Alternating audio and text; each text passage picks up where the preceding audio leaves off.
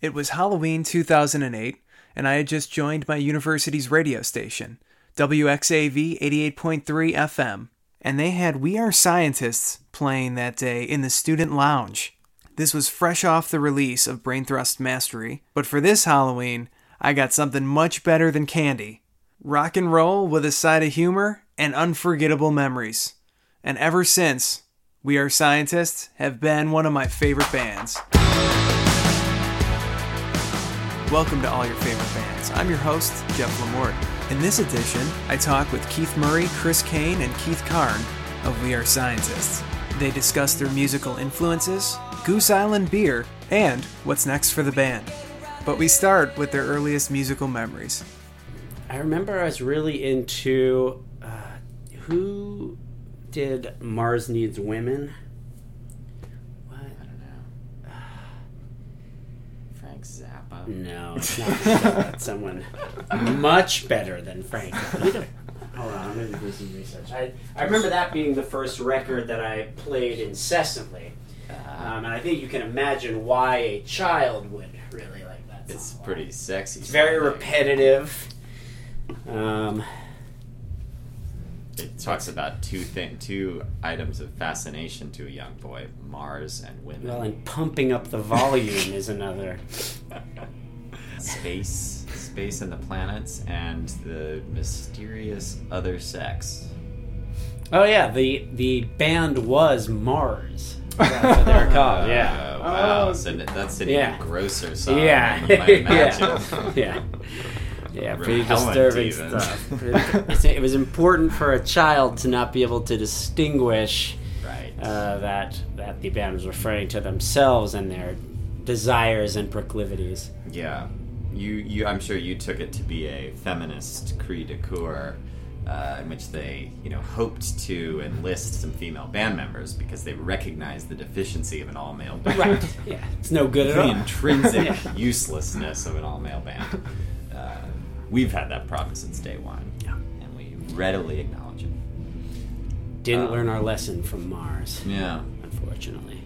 I was I was pretty into like soft rock in the 80s when I was a kid. We were born in 77, so we were both probably just toward the end of the 80s getting into music on our own at all, I guess, Yeah. separate from what our parents were playing us or whatever.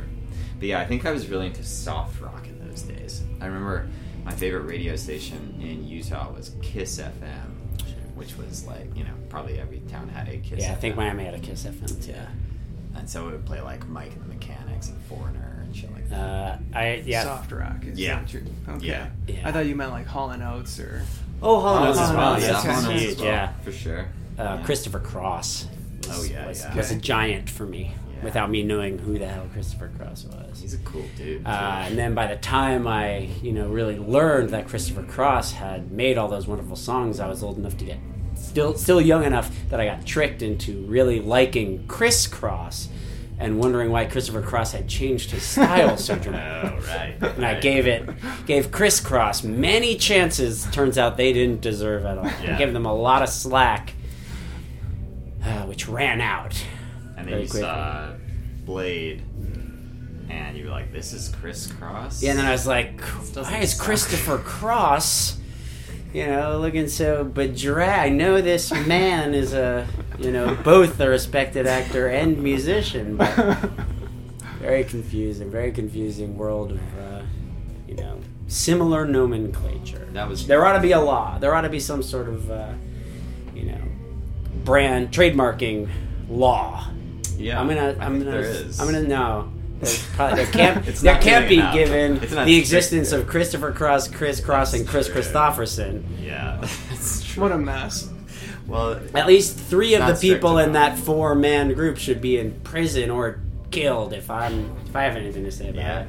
but we've we've benefited from the laxity of this uh, legal structure From by- the laxative nature. Of, by- well, uh, no, I'm just like we've used titles, other people's titles. Uh, you know, you can't restrict very much the use of a title. So, like, we had our first record with Love and Squallers, you know, plagiarized from a uh, J.D. Salinger story, and our well unreleased EP before that was called Sure. The Wolf's Hour, named after one of our favorite um, sci-fi World War II werewolf fantasy novels. One of our favorite of those, I say.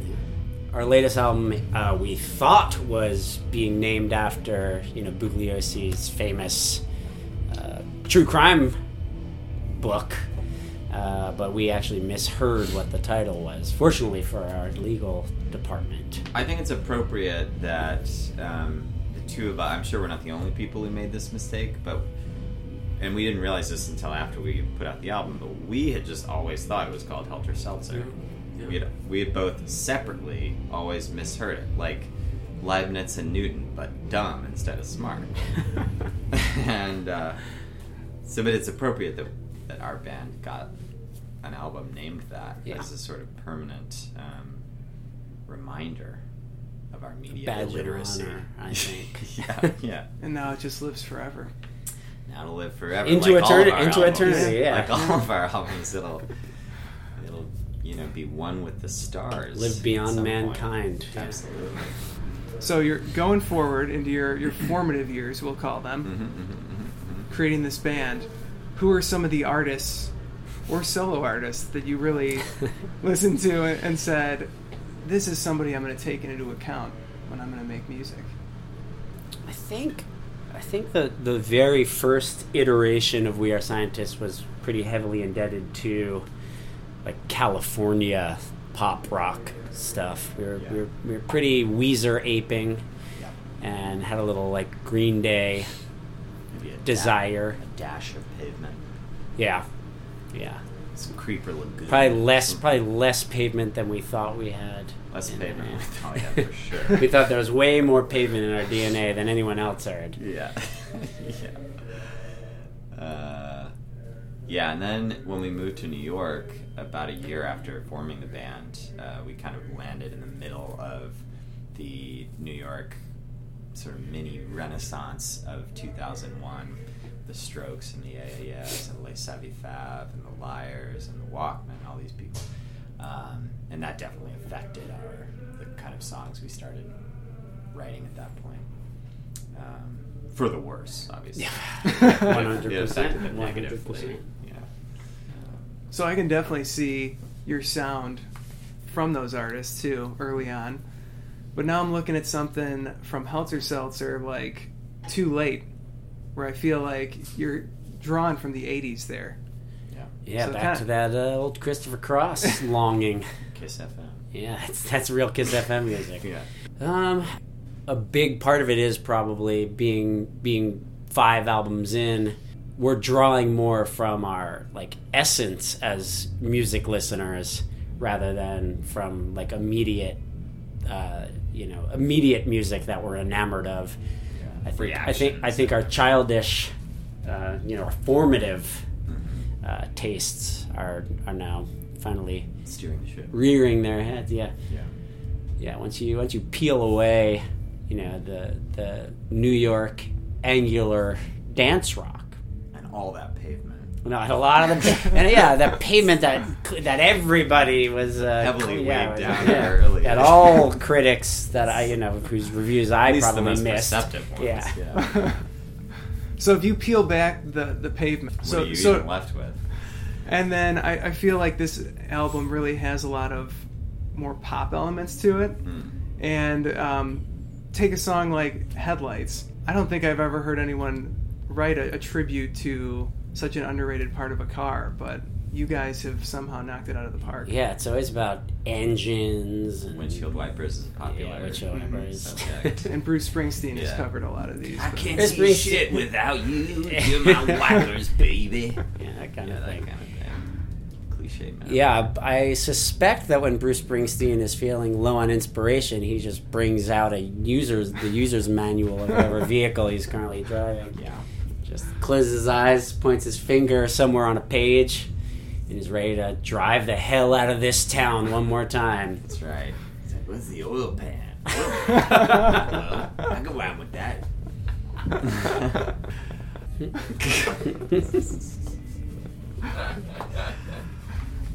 we really wanted we really wanted uh, Cars three to have that song, and it still can, I guess, because the movie's not.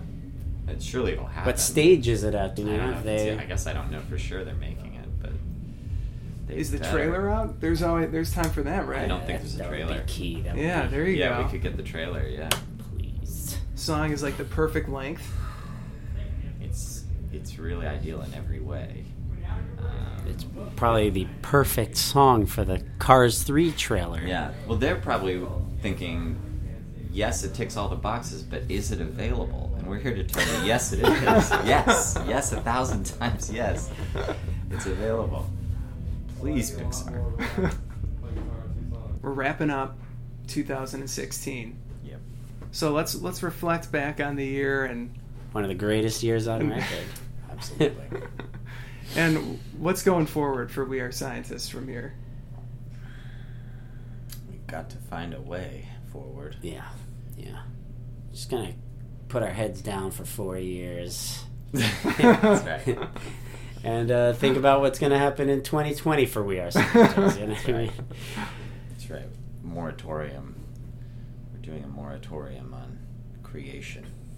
Um, yeah, we'll probably spend most of 2017 working on the next album. Um, not just because our taste for uh, seeing America outside of New York City has been greatly diminished in the past month. Though it has. uh, but yeah, we'll just be, uh, you know, trying to tamp down all those all those obvious pavement delusions in our in our new songs. Yeah. Hire a producer who can see right through that and cut to the essence of the song. out. Yeah. Weed it out of the garden. Man, there's a. I, I hadn't really listened to uh, the past couple of Stephen Malkmus records, Hmm. but there's a song in our pre-show playlist. I don't know what it's called. I know it's on the latest Malkmus record. It is so incredibly pavement-esque. It's making me really crave uh, even one listen to the next Malkmus record. But I hear the song every day before I show, so I kind of always feel a little bit sated. Yeah. Um, but yeah, if yeah, if, if uh, any of you want to hear a really great Stephen Malkmus song, come to a We Are Scientists show. We've got it on our pre-show playlist. That's great. one of the best places to see music is the music recorded Yeah. played before the live. Well, the thing is that nobody will ever be able to listen to this great song and know that it's the one I'm talking about because I don't know the name of it. So you'll have to come to our show, Shazam it, and then go home and uh, buy yourself a Malkmus record. Yeah. it's a great teaser. Mm-hmm. Pretty clever. And while you're at the show, don't forget to pick up a delicious and satisfying and refreshing and oddly affordable Goose Island beer. That's a great idea, Keith. Yeah, they must be operating at a loss with these wonderful prices I, for such a high quality product. You could that's just it. You could tell they use top-notch ingredients, and they spare no expense in the creation of this. Many kinds of hops, many kinds of hops. Lots of hops. The water. I don't. Where do you even get water like this in 2016? Not uh, probably not on planet Earth.